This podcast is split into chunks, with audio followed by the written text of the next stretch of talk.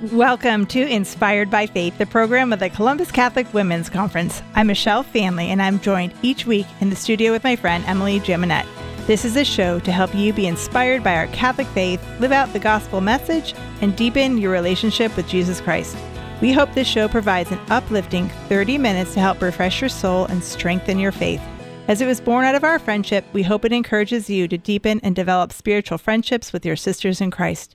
Well, hello, Emily. Hello, hello. It is great to be here in the studio on this bright, sunny day, and we are talking about a very important topic that is very near and dear to well, most women's heart, especially mine as a, as a nurse. So we're going to talk about women's health today, and we are very blessed to have Dr. Alicia Thompson uh, with us today. And we'd just like to give one little uh, heads up to our listeners that we will be talking about this important topic. But if you've got little ones in the car, you might want to save this and listen to the podcast uh, later, uh, as we will be talking about some really important issues facing women today and about their health care. Sounds like a good plan, Michelle. Thanks. Well, we would like to welcome Dr. Alicia Thompson, who is a board certified OBGYN in private practice in Westerville, Ohio. She served on active duty with the Air Force and after medical school and residency worked at Wright Pat as an attending physician. She converted to Christianity in 2008, crediting her experiences as a physician as a primary factor in her conversion and became Catholic in 2009. After fully surrendering her vocation as a physician to God's purposes, she learned NAPRO and FEMM methods to treat reproductive health issues without relying excessively on contraceptive means, exclusively on contraceptive means. Today, she cares for women struggling with reproductive health issues and infertility. Dr. Thompson is married and has five children. So, welcome, Dr. Thompson.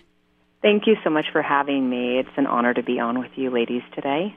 It's an honor to have you. And I had the blessing of meeting Dr. Thompson when we spoke together at the Converging Roads Catholic Bioethics Conference uh, this past April. And she gave an incredible talk about women and infertility and ethics and caring for women. So I knew she'd be an excellent guest to have on our show today. So we gave a really formal bio, Dr. Thompson. But can you just tell our listeners a little bit more about yourself and your faith journey?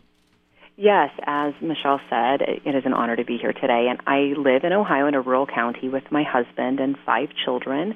I always think that my 15 year old self would be shocked at who I am today. But I have a beautiful story that it would too long to go into detail um, over the radio. But effectively, I went from agnosticism to Christianity and then into Catholicism. And I do credit my work as an OBGYN as being very pivotal in helping me in my conversion story. Around the time I had my conversion, I was wrestling on whether or not I would pursue training in abortion, which I had previously had every intention to do. And I didn't have the words for it at the time. Now I do.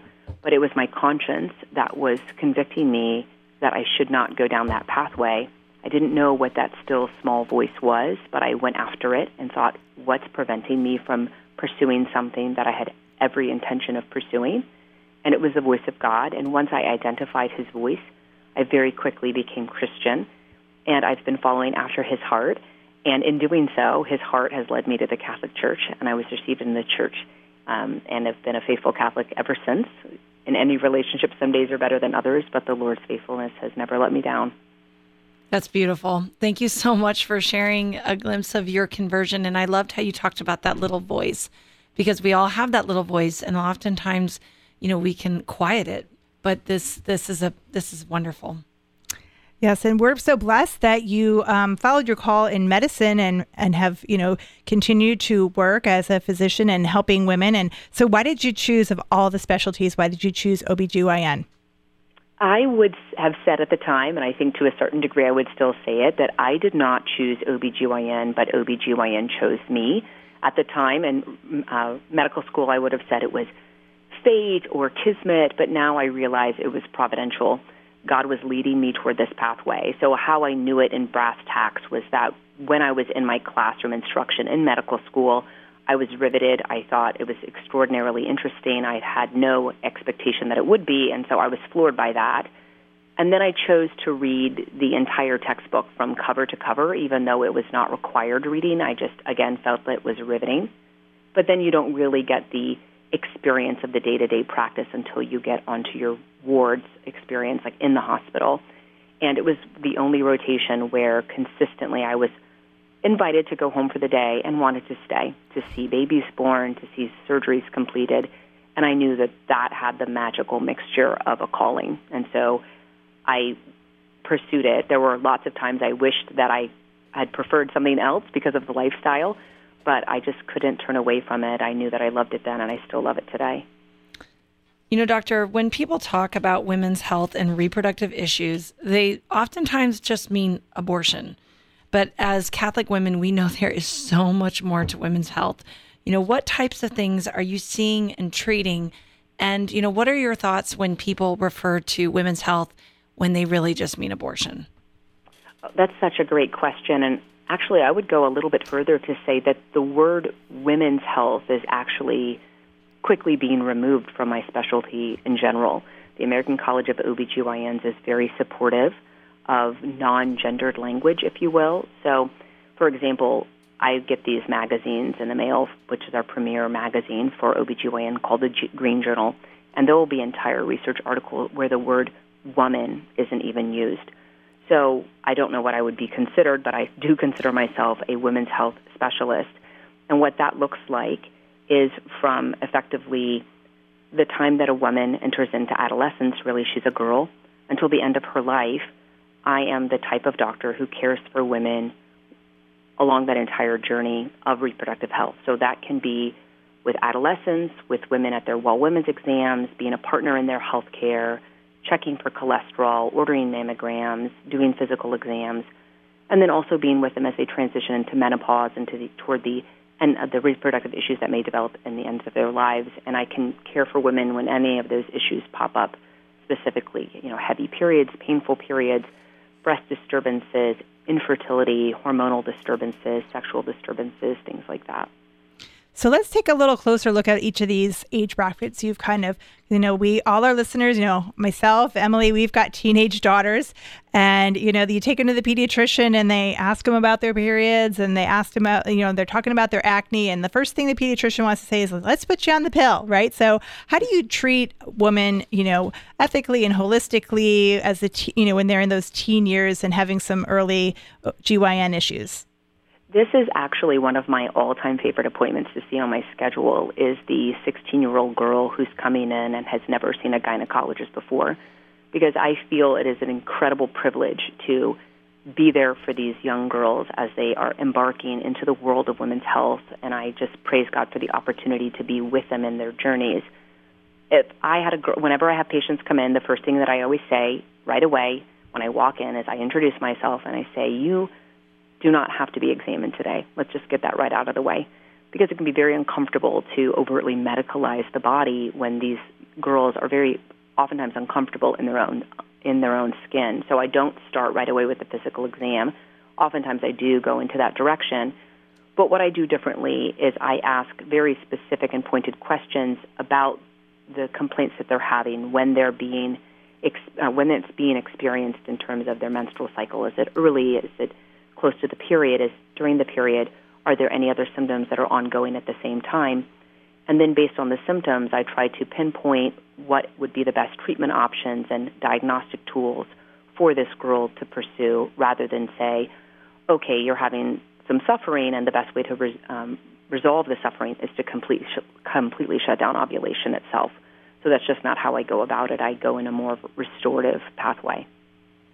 That's great news to hear for our girls because I know there's a lot of frustration and we're not always looking at the root of the problem, right? We just kind of patch things over and keep on moving and then you hit you know, their women are on the pill for 20 years and then they decide, okay, I want to have a baby and then they can't get pregnant.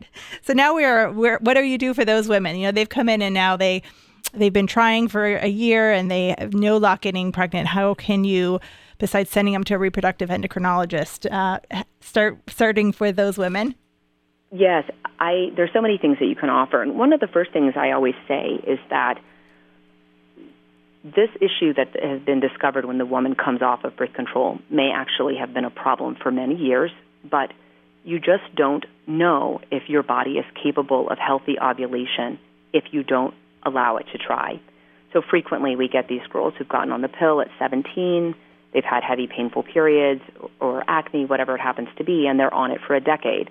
And so many things can change in our health in a decade, and they can come off of the pill, and then within a few months, things can go absolutely awry, and they are very confused because I do think many times birth control pills can be like a bait and switch. Girls just are not honestly educated that just because you see a monthly bleed does not mean you're ovulating well. And in fact, birth control is trying to shut off ovulation. So I kind of use anytime I have an infertility consult and a woman has been on birth control, I kind of start off with that to explain this may have been ongoing and you didn't even know it. But when a woman has infertility, it's a very detail oriented, long conversation, getting into the history of you know, prior existing menstrual problems, were there heavy periods, painful periods, is there male factor infertility, and then you do a pretty detailed workup looking for hormonal disturbances. I check to make sure that the tubes are open and functioning. I check the partner to make sure we have good semen quality. And then you can even go deeper into inflammatory issues, um, dietary issues, and the pelvic environment, which basically um, is talking about whether or not there could be other issues in the pelvis that could impact fertility. There's a lot to offer. So, you know, as we talk about um, infertility, you know, on the other time, we might have an abundance of fertility. And so we have certain methods, natural family planning. And I know that you've been trained in NAPRO and FEMM. You know, what was that, first of all, what was that like for you, you know, in your conversion process to hear about a church that is teaching these natural methods? And maybe you could explain a little bit more to our listener, because a lot of times it feels like the the elephant in the room we don't really talk about. But I think as Catholic women, you know, we need to feel confident that, you know, we do have these tools and resources to understand our body better. Yes, that's a great question. And sadly, like so many other OBGYNs, far too many, I learned precisely nothing in my residency education on natural family planning. And it was actually through my experience of patient care women would ask me about things that I didn't know the answer to, and quite frankly, I didn't even know what they were asking me about, that opened me up to searching after NAPRO and FEMM. Women would show me their menstrual charts, and sadly, I know so many Catholic women and non Catholic women, people that are using NFP as a method of family planning, and they are just not being received well in their OBGYN offices. You know, if we're not comfortable with a subject matter, we oftentimes don't want it brought up and so I felt very uncomfortable that I didn't know what these women were asking about. And so I started reading up into the Creighton model system, which is um, NFP method, and it has a specific treatment protocol called NAPRO technology. And I looked into that, and uh, thanks be to God, around the time I decided to sort out my life and get my work life in balance with my faith life, I received a grant from the Catholic Foundation to go train in Omaha in NAPRO technology and around the same time, I also trained in FEMM.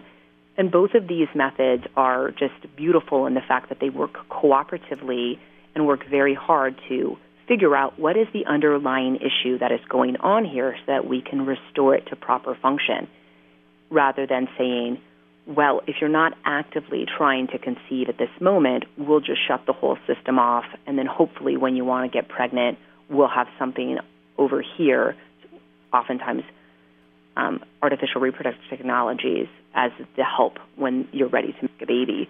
And I thought I found that that dichotomy was just very unfair. That is either we subvert fertility and shut it off, or we just you know will artificially re- uh, replace it if necessary. And that was kind of how the paradigm was was set up, and, and was very fortunate to be offered training in these other methods, and I use them every single day in my practice.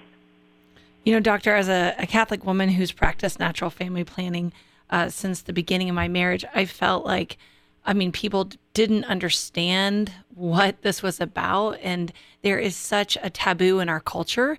Um, maybe you could share a few words of through being informed on both sides, um, utilizing artificial contraception and also um, the, the gift of natural family planning, like you said, NAPRO or FEMM. You know, what are some of the cautions or concerns with being on, let's say, artificial birth control for like Michelle said, 12, 20, 30 years, 40 years um, in some of these methods?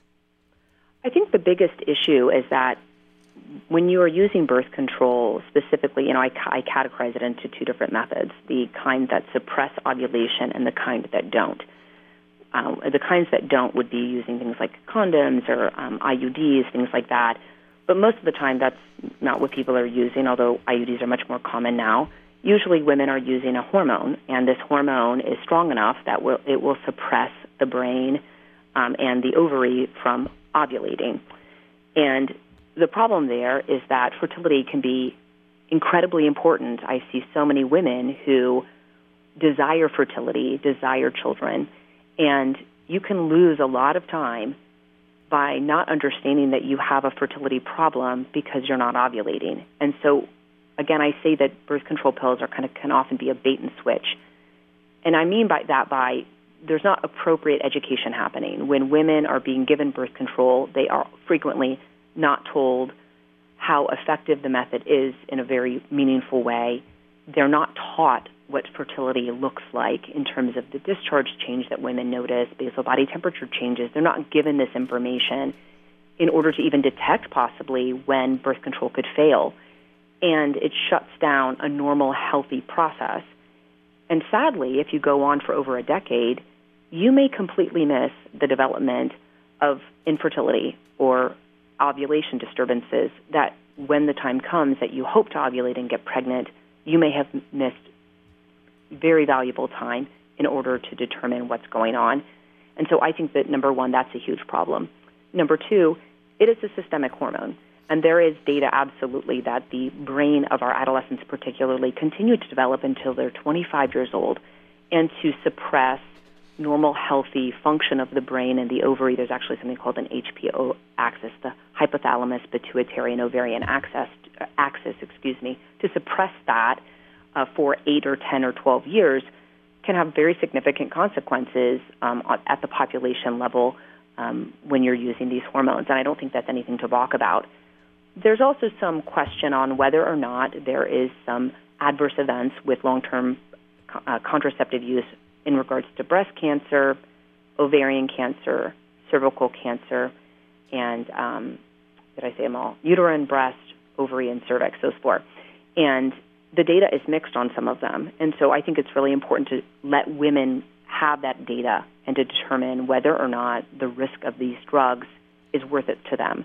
Because I think it almost becomes um, like a rite of passage. Like, oh, you're having acne, you're having some bad cramps. Here's your birth control. Come back to me in a decade when you want to make a baby. And I just think it can be very uh, blasé and it not the information is not being conveyed the way it should be to give real empowerment to know what you're doing. And there's been even a link with depression and the birth control pill. Is that kind of some data floating out there?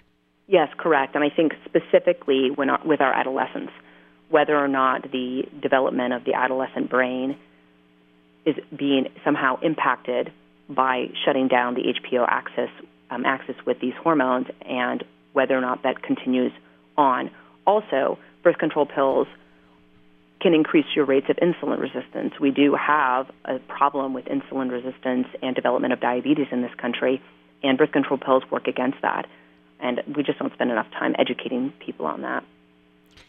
And as we look at this, you know, kind of on the flip side, and you're talking about infertility, and then um, one thing you covered beautifully at the Catholic Bioethics Conference is, you know, people kind of start going down that rabbit hole of uh, fertility treatments, and then they've got women have frozen eggs, and they don't know what to do with them, and all these, you know, ethic ethical things that are, you know, put in front of them and they they don't even know what to do, right? Because they had no idea that they were going down this this pathway. So this, you know, if they are taking the more holistic rep- approach that hopefully you're avoiding, right, going down that journey um, altogether. Correct. That's right. Well, let's also talk about menopause because that's where we're at, right? We're perimenopause, perimenopause, and I think I always joke and say, you know, I teach the you know human growth and development class in grade school, and I said, where's the class for us moms going through the transition the other way? We don't know what's going on. These things start happening to our bodies, and and we don't know what's normal, what's not, and what's going on anymore. Yes, I would completely completely agree with you. I love the topic of menopause. I used to shy away from it because I didn't have any personal experience with it. I didn't have a lot of professional experience with it when I first started out. But as I've approached that stage of, stage of my life as well, and I've had so many wonderful relationships with my own patients. I just feel really comfortable in this lane now, not only professionally but also personally as I'm going into that direction, and I just praise God for that. But menopause is just a really unique time of life, and I think it's you know it's called the change for a reason, and the things that women experience and complain about during this time period are just very unique. And oftentimes, I am not getting the 70 year old woman who comes into me telling me that she's upset about low libido, her diminished memory, lower energy levels, you know, just a lack of sometimes mental fog. But instead, I hear about these things routinely in the decades surrounding menopause, so, you know, mid 40s into the mid 50s. And this journey of menopause toward menopause looks very different for all women. Many women go through the change and never need intervention, but some women are, can be very overwhelmed. They can have terrible hot flashes, mood disturbances. Sexual health is incredibly important. The um, changing of libido for women around the age of menopause can be very difficult for couples to navigate. And it's important for women to talk about those changes and to know that some of these things are normal. And the beautiful part, specifically relating to natural family planning, when it's when your fertility and sexuality is such shared decision making, it's so beautiful. And it creates this wonderful opportunity for couples to talk about their relationship and how it's evolving in, in ongoing decades. But I'm very honored to care for women, and educate them a lot, um, discuss, you know, dietary changes, importance in exercise, um, how we lose our lean muscle mass, and we have what's called scale creep, where all of a sudden, you know, women are like, why am I gaining weight? I'm not eating any differently. I feel like I'm exercising the same. What's going on? All those very interesting things that are occurring around that time, I can help with. All right, what's the secret? Because yeah, scale creep. sure. Let's let's go right there. yes, let's go for it. So I the um, women will start to lose very significantly their lean muscle mass. So, um, and I, I joke, but I'm being totally serious. Men can sleep at night and burn almost, you know, 600 calories asleep. And I think, do I burn 600 calories all day? I don't know. It doesn't feel like it. But men have an incredible amount of lean muscle mass, and lean muscle mass has a high metabolic rate. It just burns more energy. And so those things that we used to do in our early 30s, like you know, after you have a baby, you eat some salads and you walk around the block and the pounds just melt away. Well, that won't happen anymore and then all of a sudden it seems like the walk around the block and the salads are how we're living in order to maintain where we are right now. And it seems very importantly that we need to be increasing our lean muscle mass. We are losing our lean muscle mass and our basal, um, basal metabolic rates are diminishing. And so we need to be in the gym. And I think that that's something that we don't think about a lot, but we do need to increase our lean muscle mass in, ter- in terms of keeping our daily calorie expenditure where it is. Thank you, doctor. We needed to hear a little little lecture as we're in the, the thick of, of summer and snacking. Um, you know, I think a lot of times as we talk about summer, you pick up that magazine that's at the store and it's like women's, you know, health or something related to that topic. And we can turn to the secular world, right? We can turn to those little tidbits. But a lot of times there's so much more truth. And maybe you could share a little bit more about you know, what it looks like as a Catholic woman navigating the secular world. You know, what do you do, you know, as you uh, are trying to digest all these different voices, especially it pertains to something as important as women's health? Yes, I, right now the term self-care is really big and popular in the, you know, day-to-day life. And I think actually the church has just been miles ahead of this in a certain sense. And I think ultimately it comes down to the best self-care is inherent in a well lived spiritual life. You know, you cannot give what you do not have. And if we want to share ourselves in a life of self sacrifice and love, you have to be rooted and grounded in what is good and true and beautiful. And I think there's, you know, this is a generalization. Not all women are like this, but as women, so often we just tend to go and we go and we go without recognizing the ways that we may be drifting away from ourselves in a day to day way. And I know for myself, for example, I can be in the kitchen cooking dinner, and my husband and three of my kids can be like, Are you okay, mom? And I'll say, Yes, I'm fine. And clearly I'm not. There's something going on that I am just not recognizing, but the beautiful lens of my family is holding held up to me, and they're all asking me, What's going on? What's going on?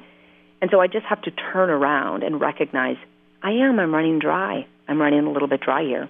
So I praise God, first of all, for my amazing marriage, and I can turn to my husband and say, you know, I need a minute. But also, I take the opportunity to return to the wellspring of all that is good and true and beautiful. I go back to prayer. I go back to a quiet place of restoration. And that can look different for other people, but I'll pick up an hour in front of the Blessed Sacrament. I'll go back to confession. I'll pick up a good spiritual read. And I try really hard to ask is how I am how I am spending my time in the evening, my wasted time, is it restorative? And that's how I try to re- redirect myself to fill back up so I can give and give and give again. Well, thank you so much for sharing that with us and for joining us on our show today. If women um, want to reach out to you, what is your um, what is your practice name and where can they find you? Yes, I um, work in Westerville, Ohio. My practice is Westar OBGYN. And what a gift you are to women. I know it's so appreciative when you go in, in and somebody understands you and is listening. So thank you, thank you for all that you do. Thank you for having me on. And I just want to take the opportunity to just say thank you to the innumerable women who I have seen as patients who have educated me, who have enlightened me, and who've helped me in my life by their beautiful witnesses, their question asking, and their seeking. Thank you. Let's join. Let's close in prayer. In the name of the Father and Son, Holy Spirit. Amen. Amen. Lord, I pray for women everywhere to have a solid, unshakable faith in you.